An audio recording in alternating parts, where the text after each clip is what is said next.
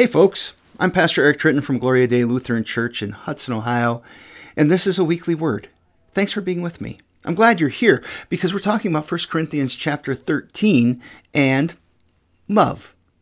Uh, 1 Corinthians chapter 13 is one of the most famous passages of the Bible. It gets read a lot at weddings because it's, well, it's the love chapter. Uh, however, technically speaking, when we talk about love in this way, um, that's not the kind of love that is spoken of in 1 Corinthians 13. Which is not to say that the love spoken of in 1 Corinthians 13 has nothing to do with marriage or the kind of love that we hope to see between a husband and a wife.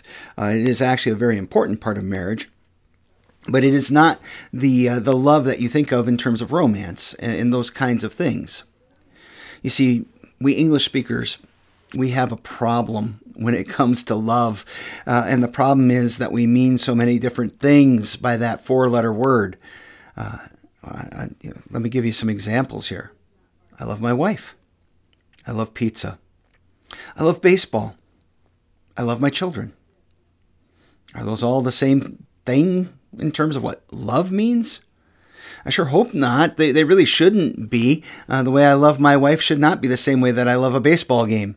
Uh, and uh, this is part of our problem as sinful people, uh, is that we uh, we disorder our love. And when, by disordering our love, I mean that we get the wrong things in the first place and then the second place, and um, we, we, we love things that are less important than the things that really are important.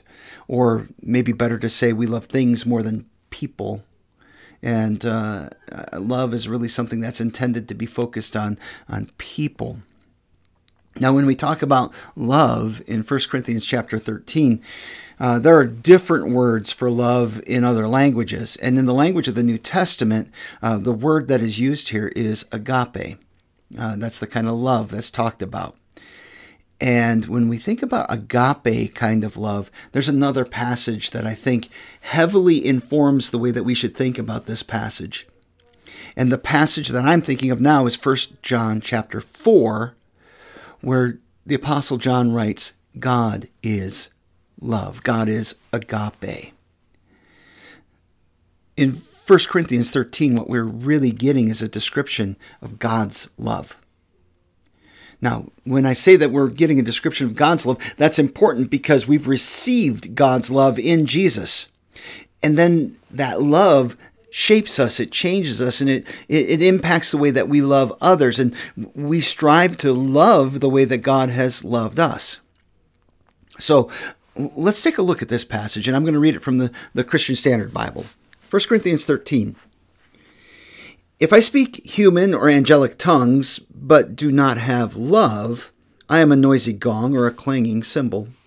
If I have the gift of prophecy, and understand all mysteries and all knowledge, and if I have all faith so that I can move mountains, but do not have love, I am nothing. If I give away all my possessions, and if I give over my body in order to boast, but do not have love, I gain nothing. Love is patient. Love is kind. Love does not envy, is not boastful, is not arrogant, is not rude, is not self seeking, is not irritable, and does not keep a record of wrongs.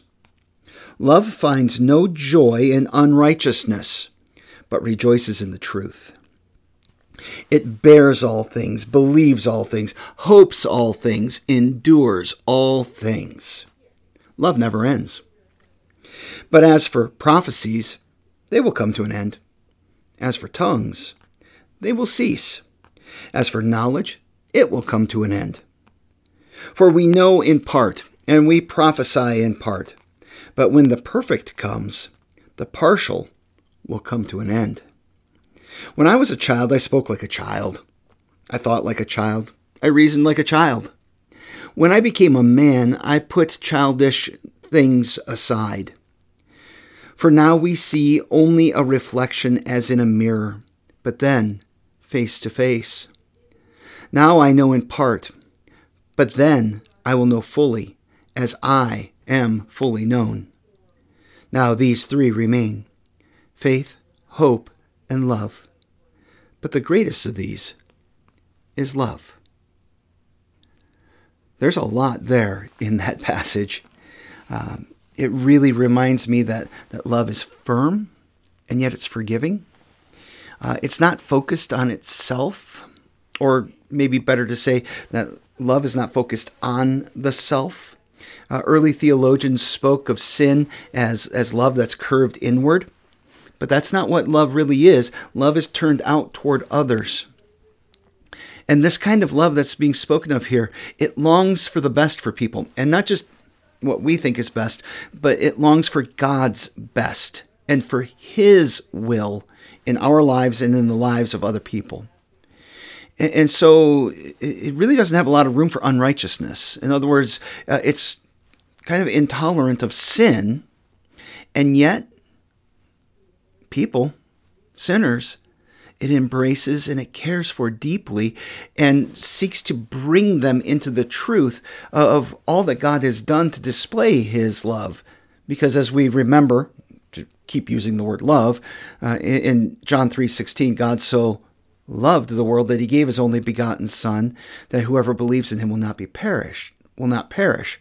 Um, but uh, what we believe about jesus is that he bore our sins to the cross. He atoned for them there uh, and so we embrace sinners, but we, we, we want the truth for people. We don't want unrighteousness in our lives or in the lives of others. And when we do desire those things, we, we turn back to the one who loved us to live in his forgiveness and in his mercy and to be shaped and transformed by his love. This kind of love uh, is rooted in God's character. It reflects his grace. And so the, the, the chapter ends with this beautiful phrase that says, you know, these three remain faith, hope, and love. And what I see there is a, a progression. You know, God loves us and, and we receive that love by faith. And that faith starts to shape us and to transform us so that we have hope that God's going to follow through on his love and it gives us a solid place to stand in our lives you know that that we have these promises that that we can hold on to when we face the difficulties the temptations and and the struggles of this life. And then that will allow us to love others. It helps us to reciprocate the love that we've received. We're just basically reflecting the love that god has given back to us but it also goes out toward other people that, that this love uh, that we receive by faith that builds hope in us is then lived out in our relationships with other people. And, and so I, I think what we see here is a description of how the Holy Spirit is at work in us to believe that God really does love us to hope in that love that He is going to do good for us, and then to respond to that love by living in a way that displays His love to other people when I read this passage, there, there are two things, that, well, there's at least two things that really grab me. And, and the first is this is how God loves us. This is a deep and moving type of love.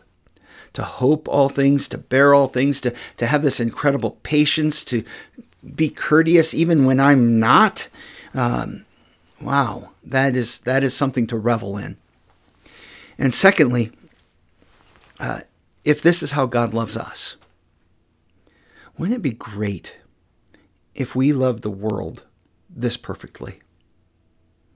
That we would not be rude, but that we would be patient and, well, we would not put up with unrighteousness, and we would certainly hold forth the truth that we are going to do this in a way that seeks to draw people into the love of Christ. And as I think about that, I know I don't measure up.